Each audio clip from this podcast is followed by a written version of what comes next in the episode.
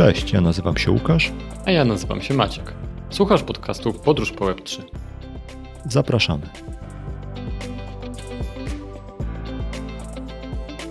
Cześć Łukaszu. Cześć Maćku. O czym dzisiaj porozmawiamy, powiedz? Myślę, że to będzie naturalne rozwinięcie naszego ostatniego tematu o zagrożeniach Web3. Życie napisało scenariusz, a raczej Twitter napisał scenariusz, to znaczy dokładnie dzień po tym, jak rozmawialiśmy o zagrożeniach Web3, trafiłem na wątek, który jest e, punktem wyjścia do naszej dzisiejszej rozmowy. Tak jest. E, za dużo się dzieje na Twitterze, żeby o tym nie rozmawiać na żywo. Trochę tak, ale tak dobrze się złożyło, bo to był wątek dotyczący Poligona, czyli jednej, znaczy warstwy drugiej Ethereum, o którym też kiedyś już napomknęliśmy i obaj korzystaliśmy z protokołów, które tam się znajdują, więc jest nam to dość bliskie, że tak powiem. A co więcej, rozważyliśmy, y, żeby nasz portfel właśnie był realizowany częściowo na Poligonie, a nie tylko na Fantomie i Arbitrum. Także y, Poligon padał jako propozycja. Chyba Avalanche'a rozważa, rozważaliśmy, a nie Poligona, ale też się no, przewijał w naszych prywatnych rozmowach, czy by przypadkiem z niego nie skorzystać. Tak, i mam jeszcze taką, takie spostrzeżenie mam, po tym jak się zagłębiłem trochę w, właśnie w te problemy czy wyzwania związane z poligonem, że tak jak pamiętam przynajmniej subiektywnie, ale w zeszłym roku był wysyp klonów Olympusa.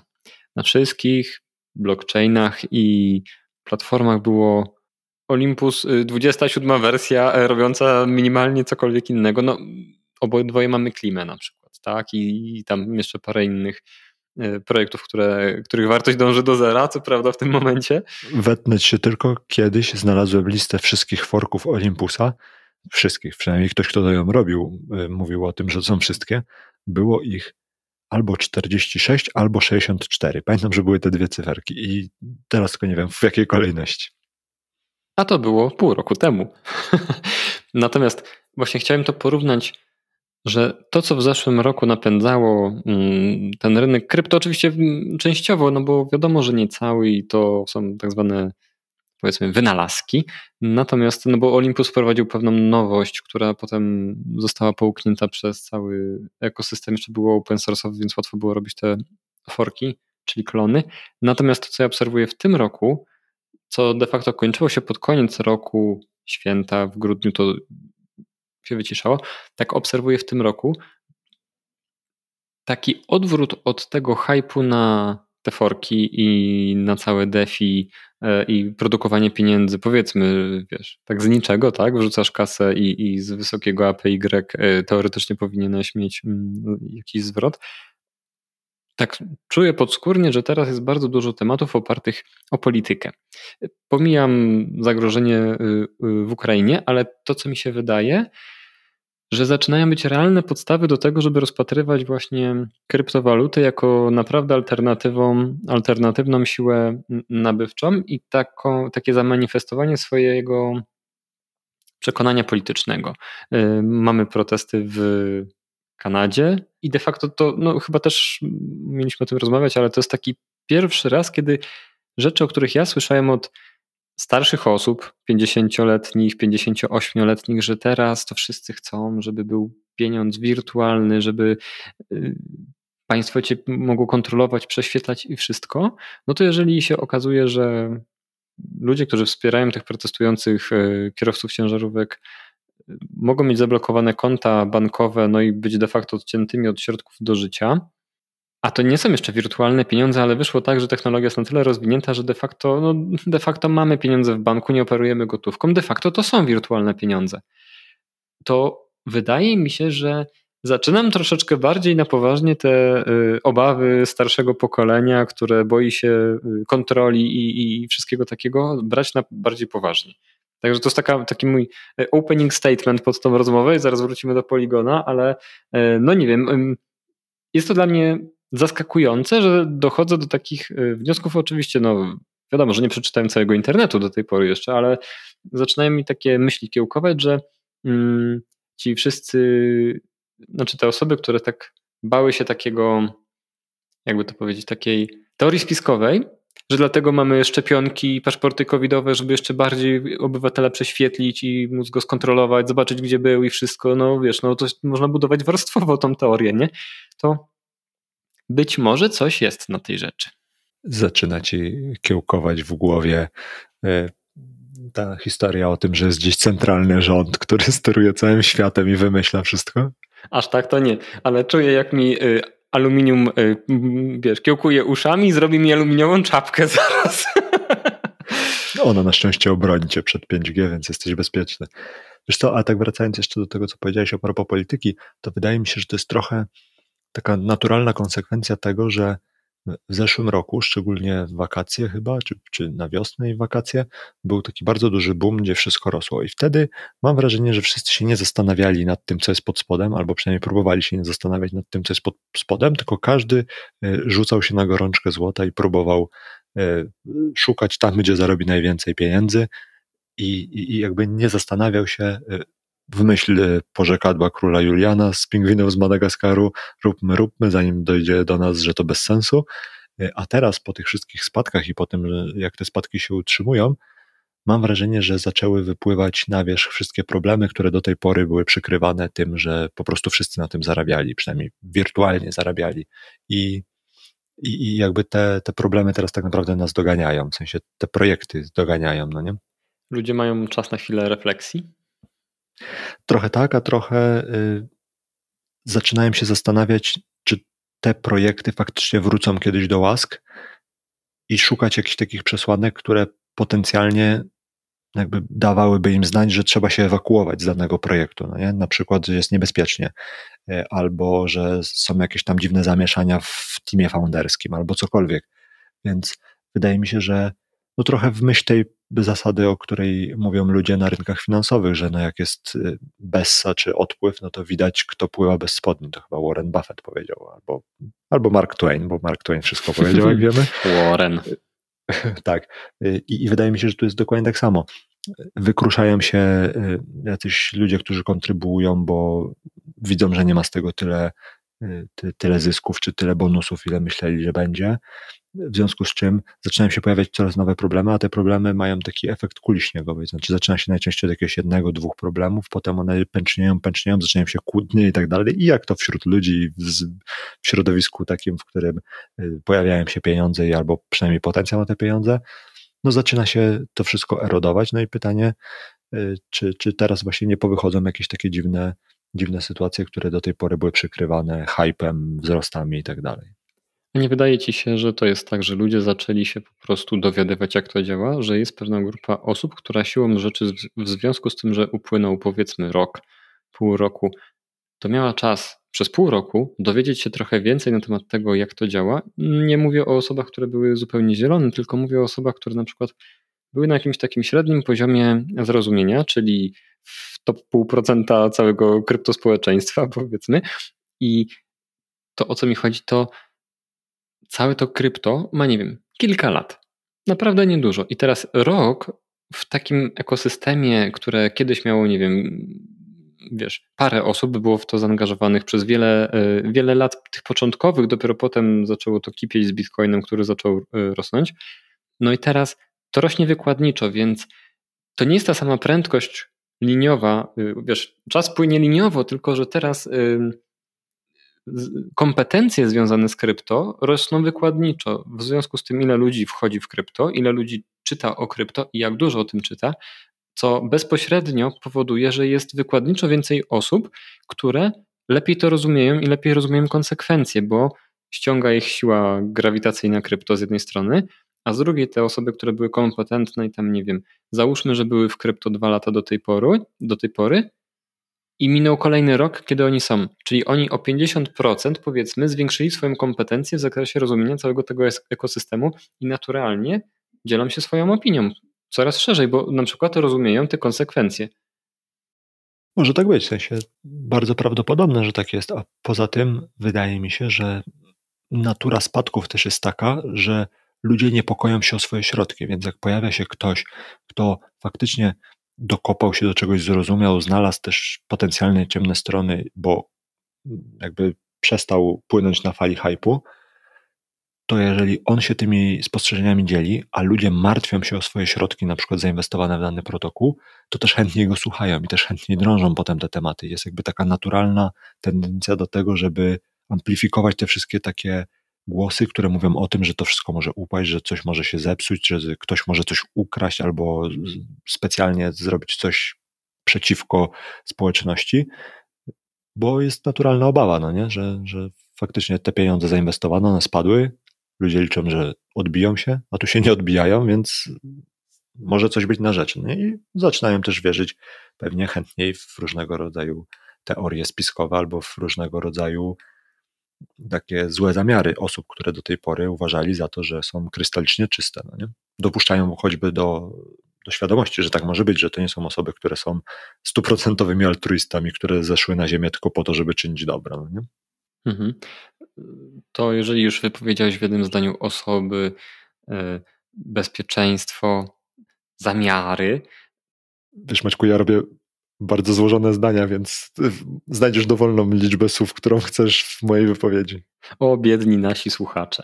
E, w każdym razie chciałem e, nawiązać do tego, bo to możemy w takim układzie płynnie przejść do tego, to co jest takiego, o czym chcieliśmy dzisiaj porozmawiać w związku z poligonem i tym, że nie jest tak dobrze, jak myśleliśmy, że jest. Tak, no, Polygon, czyli warstwa druga Ethereum, bardzo mocno jakby rozwinął się, w, szczególnie w ostatnim roku. Mocno został dofinansowany, też miał parę zakupów i w związku z czym mam wrażenie, że jest jakby więcej światła na niego rzuconego, bo jest tam też więcej środków zainwestowanych, więc y, to, na co trafiliśmy, to jest wątek pana, który się nazywa Justin Bones, który według tego, co pisze na Twitterze, jest researcherem do, odnośnie kryptowalut od 2014 roku i y, no, to, na co on zwrócił uwagę, a na co zwracał uwagę wcześniej też człowiek, który się nazywa Chris Black, to jest to, że cały mm, smart contract dotyczący Poligona y, jest podpisany multi-signature, czyli wielo podpisowym portfelem, y, który wymaga pięciu podpisów do tego, żeby zaakceptować jakąś zmianę, żeby wprowadzić jakąkolwiek zmianę w smart kontrakcie. Mam wrażenie, że mogłem coś pomylić albo powiedzieć jakąś głupotę, ale załóżmy, że mówię wszystko dobrze. I jest osiem osób, które mają klucze do tego portfela, i pięć z tych ośmiu osób, jeżeli zatwierdzą daną zmianę, to ta zmiana wchodzi w życie i cały, y, jakby zmienia się coś w całym smart kontrakcie Poligona. I teraz to, na co zwrócił uwagę pan Justin, to jest to, że po pierwsze to jest super niebezpieczne, że to jest raptem pięć osób, które trzyma realnie klucze do jakby do poligona, w którym jest zamkniętych kilka miliardów dolarów. Co więcej, jest czterech founderów poligona, więc w teorii wystarczy ich zmowa, czyli dogadanie się z jedną z osób spoza founderskiego teamu, po to, żeby zamrozić wszystkie środki, wyciągnąć te środki, zrobić cokolwiek, bo tak naprawdę mając dostęp do, do, do tego, jakby do możliwości zmieniania smart kontraktu, można z nim zrobić wszystko. Let's put this into perspective. Powiedziałeś, że Polygon został dofinansowany, żeby umiejscowić to, że tak powiem, w przestrzeni, to dostał 450 milionów dolarów, około miesiąca temu, jeżeli dobrze pamiętam do miesiąca temu. Od funduszy VC. Dokładnie tak, Sequoia i, i, i, i wielu innych Tigera. Tych funduszy było bardzo dużo. Jak patrzę po CoinMarketCapie, to obecnie ma 11 milionów, e, przepraszam, 11 mm, miliardów dolarów i żeby to znowu y, umiejscowić w perspektywie, z tej giełdy y, w Kanadzie wypłynęło 100 coś tysięcy bitcoinów w tym 2016 roku, które teraz jest warte 3,6 miliarda dolarów. To są te pieniądze, o których rozmawialiśmy, że zostały przechwycone przez rząd Stanów Zjednoczonych od złodziei. Więc ta kradzież to była powiedzmy trzy takie kradzieże i masz całą wartość poligona. I to było mega proste. To znaczy, no, nie wiemy jak proste to było, ale się udało. To znaczy, że to było możliwe przede wszystkim. I teraz Mówi się, że przy tym, przy tej kradzieży z tej giełdy, tam jakiś czynnik ludzki zawiódł, bo nie było nigdy zrobione postmortem, A te komentarze, które były od osób związanych z zarządami tych firm, tam była jeszcze jedna firma od, od takiego rozwiązania portfelowego, przez które te pieniądze wypłynęły. Tam był taki cytat z osoby, znaczy jedna z osób z zarządu właśnie tej giełdy powiedziała, że zostały skompromitowane systemy i ludzie. I jest taka teoria, nie mówię, że spiskowa, ale jest taka teoria, że to była jakaś socjotechnika użyta do tego, żeby mm, żeby dokonać tego ataku, nie złamany szyfr, y, kod ani nic takiego y, hardware'owego, tylko osoba została złamana, niczym, y, za, niczym przy użyciu metody Kevina Mitnika, który czytał dokumenty wyciągnięte ze śmietnika i podszywał się pod inne osoby. Tak samo nawiązuje do tego, co powiedziałeś, że brakuje jednej osoby do tej zmowy, gdyby była taka zmowa founderów, do tego, żeby mm, przejąć te pieniądze, no bo tak jak powiedziałeś, można zrobić z nimi wszystko. I teraz to jest ciekawe jeszcze o tyle, że to wcale nie musi być atak znowu hardware'owy. To może być porwanie.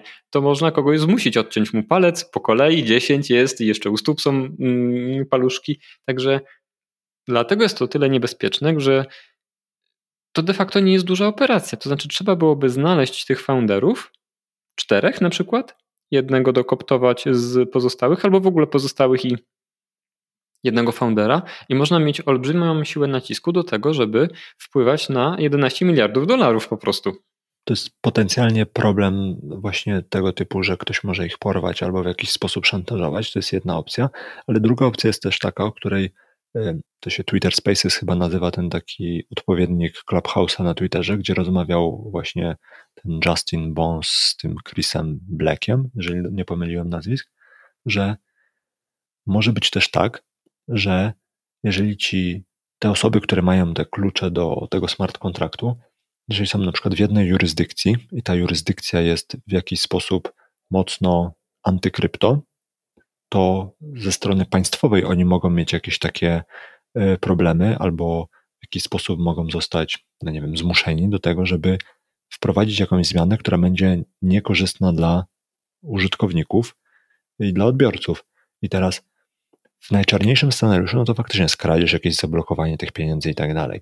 Ale no właśnie w tej całej atmosferze e, blokowania kont e, wspierających protestujących w Kanadzie, to możemy sobie wyobrazić, że jeżeli oni na przykład wszyscy czterej founderzy i jeszcze ktoś, powiedzmy, funkcjonuje w Indiach i rząd indyjski zmusi ich e, swoją rządową władzą do tego, żeby dokonać blokady jakichś kont albo dokonać blokady jakichś protokołów, to lądujemy realnie w tym samym miejscu, w którym jesteśmy, korzystając z instytucji finansowych takich normalnych, w sensie takich e, oldschoolowych, że tak powiem. I cała obietnica e, krypto, decentralizacji, uwolnienia środków, oderwania ich od machiny państwowej, od państw i tak dalej, no idzie tak naprawdę do piachu, bo zostajemy w punkcie, w którym wystarczy nacisnąć na bardzo małą liczbę osób, bo pięć osób powiedzmy to jest bardzo mało, po to, żeby ogromne środki zablokować albo w jakiś sposób poprzesuwać, albo cokolwiek z nimi zrobić. No, wyobraźmy sobie, że każą je opodatkować w jakiś sposób, no nie? I teraz to jest kolejny z takich scenariuszy, który jest tutaj bardzo ryzykowny. Co więcej, jest jeszcze taka, taki problem, że ponieważ y, Polygon nie ma, albo nie miał, bo może już ma, nie ma wprowadzonych jakichś takich zasad dotyczących security i tego, w jaki sposób funkcjonują, to zupełnie nie ma pewności, czy te 8 kluczy, z których 5 jest potrzebny, przypomnę, jest faktycznie u 8 osób. Bo może być tak, że ten portfel, e, czy ten smart contract, no, który jest portfelem do podpisywania, zakładała na przykład jedna osoba i ona ma wszystkie, bo potem je roz, te, te mm, dostępy rozsyłała dalej, więc ona realnie może mieć wszystkie te klucze u siebie i wtedy y, jakby miejsce, w którym trzeba nacisnąć jest jedno raptem, no nie? I, i tutaj zaczynają się faktycznie już takie problemy, że trzeba mieć bardzo dużą dozę zaufania do tych founderów, że nie zrobią nic złego, to jest pierwsza rzecz. Trzeba mieć dużą dozę zaufania do świata, że nie zrobi nic złego founderom i tym innym osobom, które posiadają te klucze. I trzeba mieć bardzo dużą dozę zaufania, że nie będzie jakiegoś nieszczęśliwego wypadku albo jakiegoś takiego, takiej sytuacji, która jest nieprzewidziana na ten moment, która nie spowoduje, że coś się z tym wydarzy. I teraz jeden z founderów Poligona włączył się w ten wątek na Twitterze, że to są jakby rzeczy, które są już adresowane od dawna i że oni mogą się odnieść do, do tych zarzutów i do tych potencjalnych problemów. No i on jako główny powód tego, że korzystają z tego multi-signature e, walleta, podaje to, że w sytuacji, w której no jakby ta władza czy ta możliwość zmian w poligonie jest scentralizowana, pozwala im szybciej jakby narzucić sobie szybsze tempo naprawiania, y, update'owania czy zmieniania potencjalnie jakichś błędów czy jakichś funkcji, które byłyby problematyczne i dzięki temu oni mają większą łatwość skalowania i rozwijania tego projektu. Tylko to, na co zwrócił znowu uwagę jeden z, y, z tych osób, które jakby podnoszą temat bezpieczeństwa w poligonie, jest to, że skoro deweloperzy nie mają zaufania do tego, co napisali, to dlaczego użytkownicy mieliby mieć zaufanie do korzystania z tego kodu, który jest nam napisany? No i oczywiście to jest kwestia do zważenia, czy poświęcamy decentralizację na korzyść tego, żeby szybciej iterować jakieś zmiany, y, bugi szybciej naprawiać i tak dalej, czy y, jakby ta decentralizacja jest taką wartością, że jesteśmy w stanie się pogodzić z tym, że ta, to iterowanie tych zmian będzie wolniejsze, ale dzięki temu minimalizujemy ryzyko tego, że no, na przykład ktoś zostanie porwany albo będą jakieś naciski. Więc to znowu sytuacja jest taka, bym powiedział, nie do końca zero-jedynkowa, no bo dużo osób, które wypowiadały się w tym wątku na Twitterze, bardzo kibicuje Poligonowi i jakby cieszy się z tego, że jakby do tej, na ten moment mają zachowaną tą władzę w swoich rękach i tą możliwość e, szybszych zmian, bo widzą w tym potencjał na to, że poligon się szybciej rozwinie, że szybciej wyewoluuje w jakiś taki y, byt, który będzie, nie wiem, czy bezpieczny, czy, czy, czy szybszy, czy cokolwiek, ale no z drugiej strony też no, ciężko przejść obojętnie wo wobec tych głosów, które mówią o tym, że to jest w najlepszym wypadku pięć osób, które trzeba znaleźć na nie nacisnąć, żeby jakby te środki zamrozić albo cokolwiek z nimi zrobić. No nie? A swoją drogą, Chyba to nie jest też tak, że Polygon tak chce robić i to jest plan na przyszłość, że y, dopracujmy sobie system i dopóki nie jest dopracowany, będziemy mieli takie rozwiązanie pośrednie tego, ten wallet multi-signature, bo przeczytałem, że oni się zakomitowali, żeby zainwestować miliard dolarów właśnie w tą technologię bezpieczną. To są zero knowledge E, rolapy, tak? Nie jestem jeszcze ekspertem w tym, e, to jest w ogóle dosyć interesujące, ale to też nie jest tak, że tam jest jedna technologia do opracowania, tylko w ogóle to jest bardzo zaawansowany system w ogóle wielu rozwiązań opartych właśnie o Polygon. No bo na Polygonie masz Matic, czyli ten token, który jest zużywany do transakcji, no i oczywiście do tego, że jeżeli go kupisz, no to jesteś częścią ekosystemu, powiedzmy, jeżeli cały system jest bardziej wartościowy, no to ten twój Matic też, no bo jego kurs rośnie, ale Okazuje się, że Polygon nie jest jeden, tylko że tam jest kilka rozwiązań właśnie opartych o Zero Knowledge, czego ja nie wiedziałem, jestem w szoku, bo jednak miliard dolarów na research, no bo to są de facto czyste prace programistyczne i takie, wiesz, matematyczne bym powiedział, no bo to wszystko musi się e, dać policzyć i, i udowodnić, więc a w ogóle ten, e, ten system Zero Knowledge no bo to wszystko jest ta warstwa druga Ethereum, prawda? No i są dwa mechanizmy. Optymistyczny mechanizm i ten zero knowledge. I masz taki, y, tak, taką sieć jak optymizm, która wprost wskazuje, z którego mechanizmu mm, korzysta i nie jest... I to nie jest zero knowledge. I to nie jest zero knowledge, dokładnie. E, natomiast jest, widziałem gdzieś taką tabelkę z porównaniem właśnie tych alternatywnych mm, łańcuchów i który łańcuch którego mm, mechanizmu warstwy drugiej używa i jakie tam są kolejne kroki i na co pozwalają pod kątem bezpieczeństwa, na co nie pozwalają. Też jest taki e, gość na Twitterze, na krypto Twitterze, mm, nazywa się Cryptomaxi. No i on na przykład napisał, że ten wallet na przykład nie pozwala na wypłacenie środków z, z Poligona. Czyli ten multi-signature no nie wiem, no bo nie, się, nie jestem tam, wiesz, nie patrzę w ten wallet, ale no jeżeli by mu ufać, a jest raczej z, z tych takich bardziej popularnych y, accountów, y, ale wiesz o co mi chodzi, że y, też taki jest, jest wielkim obrońcą tego, mm, tego poligona i ma takie dwa tweety. Codzienne przypomnienie o tym, że Polygon to nie jest jeden, nie jest to jeden łańcuch proof of stake, tylko cały zestaw, czyli cały suite. I drugi, że Polygon się zakomitował na miliard dolarów. I on to puszcza codziennie po prostu, żeby ludziom pchać do głowy, że to nie jest tak, że Polygon tutaj spoczął na laurach, co jest w ogóle bardzo ciekawe, bo skala inwestycji jest przeolbrzymia. Oczywiście ona jest pewnie powiązana z tą inwestycją VC. Funduszy. Mhm. Tak, tak. I, I pobiorą też środki z samego z samej wartości Matika, że tak powiem, więc to tak pewnie 50-50 będzie sfinansowane. I w ogóle to jest też ciekawe, że ten tweet o niebezpiecznym rozwiązaniu w Matiku, czyli o tych pięciu osobach, co mogą zrobić wszystko, nie jest do końca chyba tak do, nie jest do końca taki groźny, jakby się wydawało, biorąc pod uwagę, że oni na przykład nie mogą wyciągnąć y, funduszy. Oczywiście mogą zrobić forka i zrobić wszystko na tym forku i cofnąć rzeczywistość i cofnąć um, ale wiesz co? Wydaje mi się, że y, trochę od innej strony bym na to spojrzał. To znaczy, chyba nikt nie zakłada, że ci founderzy czy te osoby dokoptowane, które mają y, klucze do tego portfela, że one mają złe intencje. W sensie wszyscy zakładają, że te intencje są dobre, tylko w myśl staropolskiego przysłowia, że dobrymi intencjami jest piekło wybrukowane, może się okazać, że te intencje nie wystarczą. To znaczy, że e, będą jakieś takie okoliczności, w których będzie ciężko na samych intencjach utrzymać e, bezpieczeństwo. No nie?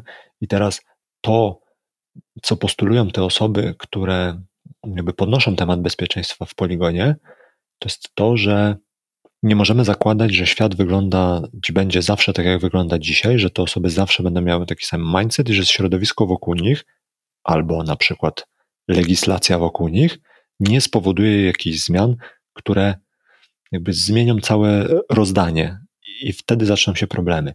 I teraz myślę, że problemem nie jest nawet to, że y, ci founderzy potencjalnie mogliby zniknąć z tymi pieniędzmi, bo to jest, no powiedzmy sobie, to już jest taki jakiś super hardkorowy wariant, w którym oni jadą po bandzie już tak, że bardziej się nie da, co raczej jakaś taka e, wersja, w której te środki na przykład są zamrożone, albo w jakiś sposób te środki są przekierowywane na zasadzie takiej, że wiesz, przelewasz niby z jednego portfela na drugi, a ten jakby to się, z, wiesz, w jakiś sposób yy, nie wiem, jest ucinana jakaś prowizja, procent, cokolwiek takiego.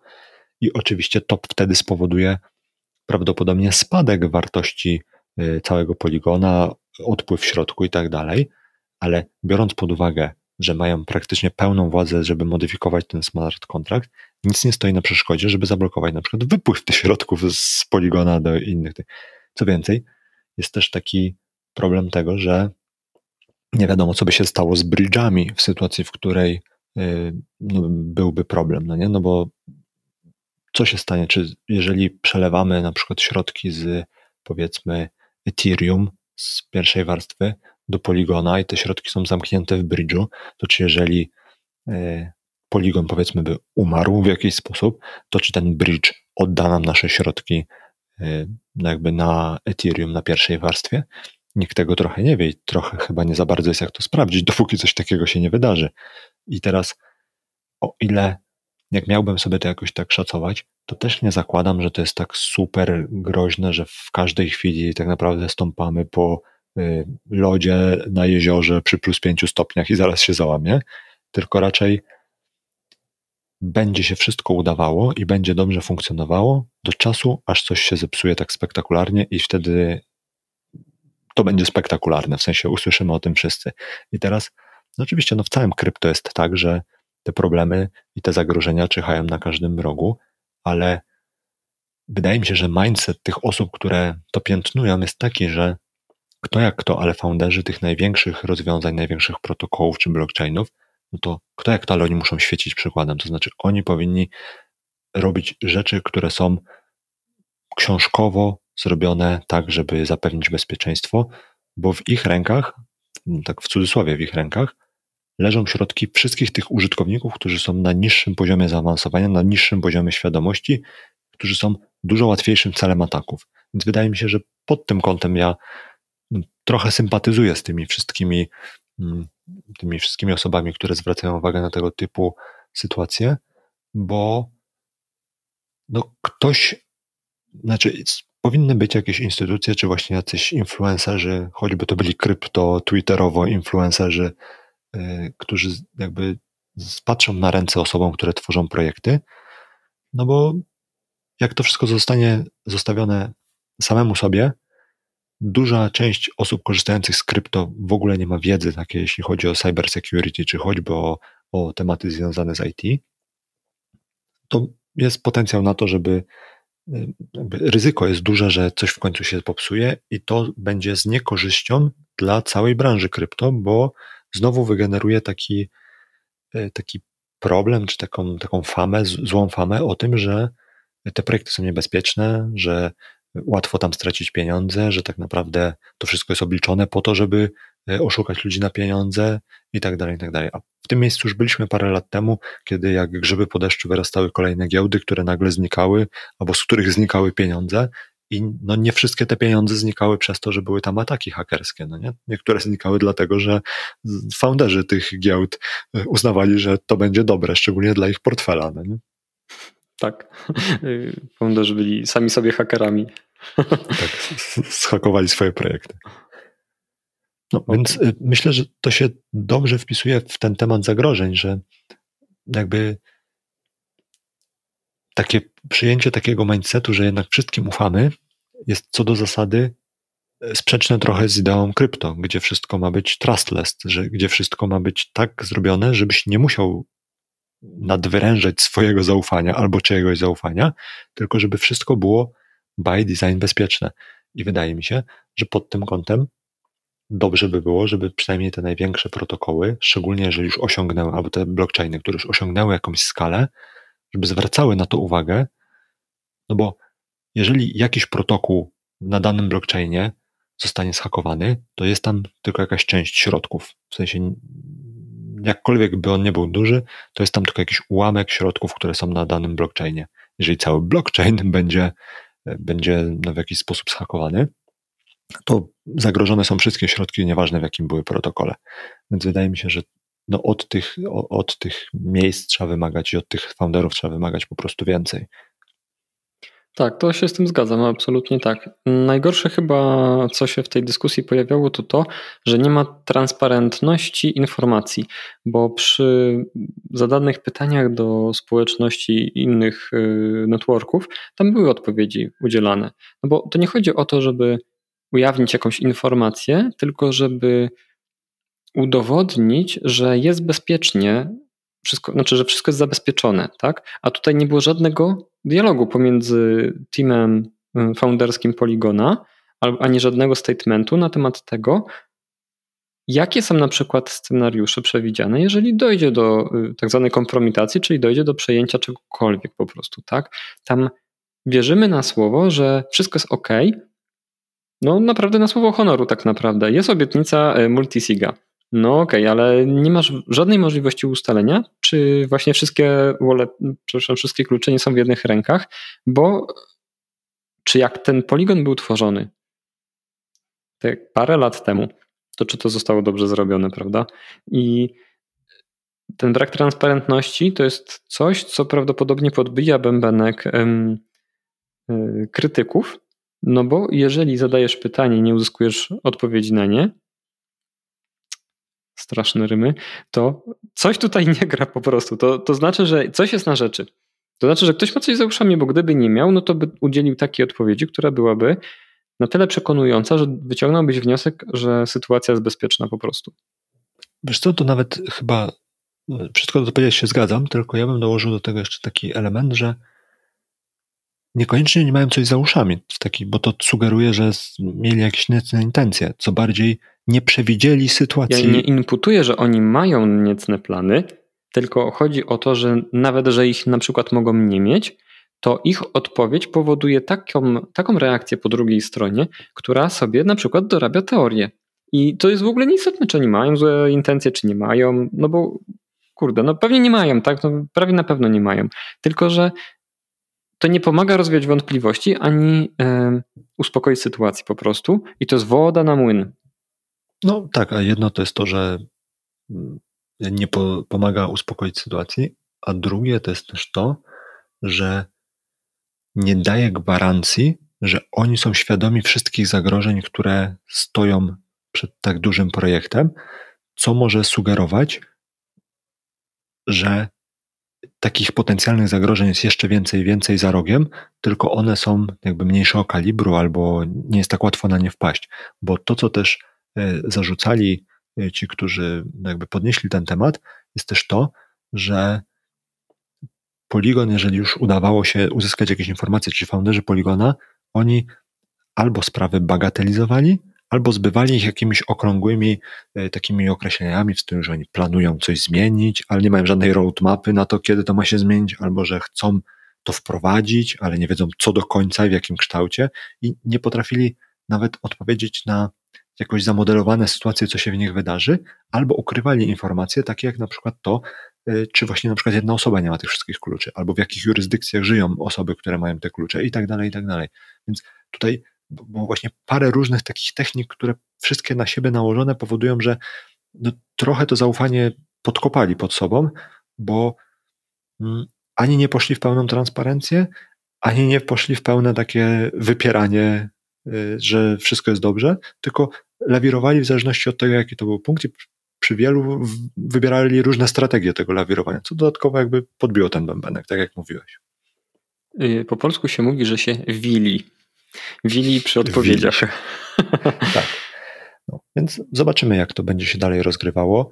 Y, zobaczymy, na co trafimy jutro, bo jeżeli dzisiaj nagrywamy, to jutro prawdopodobnie na Twitterze trafimy na kolejny wątek i nigdy nie odejdziemy od tematu zagrożeń związanych z krypto, ale myślę, że to jest, to jest dobry moment na to, żeby o tych tematach rozmawiać, bo jak przyjdzie znowu rynek taki, na którym wszystko będzie rosło, to każdy będzie przymykał oko na te tematy związane z bezpieczeństwem, z jakimiś problemami potencjalnie y, u źródeł, bo wszyscy będą liczyli na to, że muzyka będzie grała cały czas i że zawsze będzie dobrze, y, a teraz jest taki dobry moment, żeby się poprzyglądać i żeby też zapamiętywać, w których miejscach potencjalnie czyhają niebezpieczeństwa, żeby z tą wiedzą wejść znowu, jak rynek będzie rósł, w projekty, które no, niosą po prostu mniejsze niebezpieczeństwo ze sobą. No nie? Tak, y, po prostu rozwijasz sobie takie heurystyki, które teraz o nich, mm, o tych zachowaniach czytając, o tych zagrożeniach czytając, będziesz to mógł mapować na nowe projekty, które są gwarantowane, że będą wyrastać jak grzyby po deszczu. Także to, tylko, to jest taki trening mentalny po prostu. I myślę, że to jest to, co dokładnie wszyscy robią w różnym zakresie, że wchodzą w to głębiej, no bo no nie wiem, ja mam takie przekonanie, że to będzie jednak nowa rzeczywistość i te problemy będą bardzo podobne, tylko że na różnych y, innych projektach albo w różnych sytuacjach, ale tego typu projekty, na przykład y, żądanie dowodów, będzie na, jakby porząd na porządku dziennym występowało wśród użytkowników. I też to, co było ciekawe w tej dyskusji, to było to, że właśnie jeden z, mm, z tych, tych dwóch prowadzących, który chodzi, powtarza i, i, i, i apeluje o bezpieczne podejście, o ujawnianie informacji, tam nie wiem, chodził pół roku czy trzy miesiące i dopiero wtedy jeden z projektów ujawnił procedury, dzięki którym dopiero można było ocenić ryzyko, bo do tej pory nie było możliwości oceny ryzyka, bo nie, była, nie były pełne informacje. I laik wchodzący w projekt, nawet umiejący zrobić przelewy, założyć metamaska, no to wiesz, to jest takie minimalne minimum, które jest potrzebne do tego, żeby dokonać jakiejkolwiek operacji, ale ono nie powoduje, że ty rozumiesz, co robisz jeszcze, albo że rozumiesz, z czym to robisz, jakie to są konsekwencje. Także to jest jeszcze bardzo daleka droga, żeby w pełni to rozumieć. Trafiliśmy na dobrą Bessę, bo ona nas dużo nauczy prawdopodobnie, a to, co się nauczy człowiek teraz, będąc w tej Bessie i przy tej masie ludzi, która jest już zaangażowana, to te nauki będą się szybciej pojawiać. No nie? W sensie to już nie jest jakieś grono osób, które jakby funkcjonuje w swoim zamkniętym świecie, tylko część z tych projektów jest już prawie że mainstreamem, w związku z czym dużo więcej oczu na nie patrzy i dużo więcej potencjalnie problemów będzie, więc szybciej się prawdopodobnie nauczymy i zobaczymy, albo może wyeliminujemy, wyeliminujemy już takie sytuacje takich podstawowych zagrożeń, na których potencjalnie można byłoby się poślizgnąć gdzieś w przyszłości.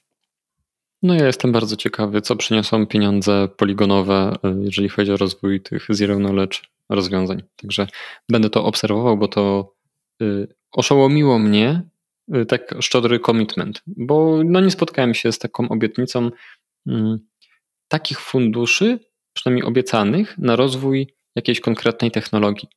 Po prostu. I to w dodatku to technologia de facto programistyczno-matematyczna, bym powiedział, więc jestem bardzo ciekawy.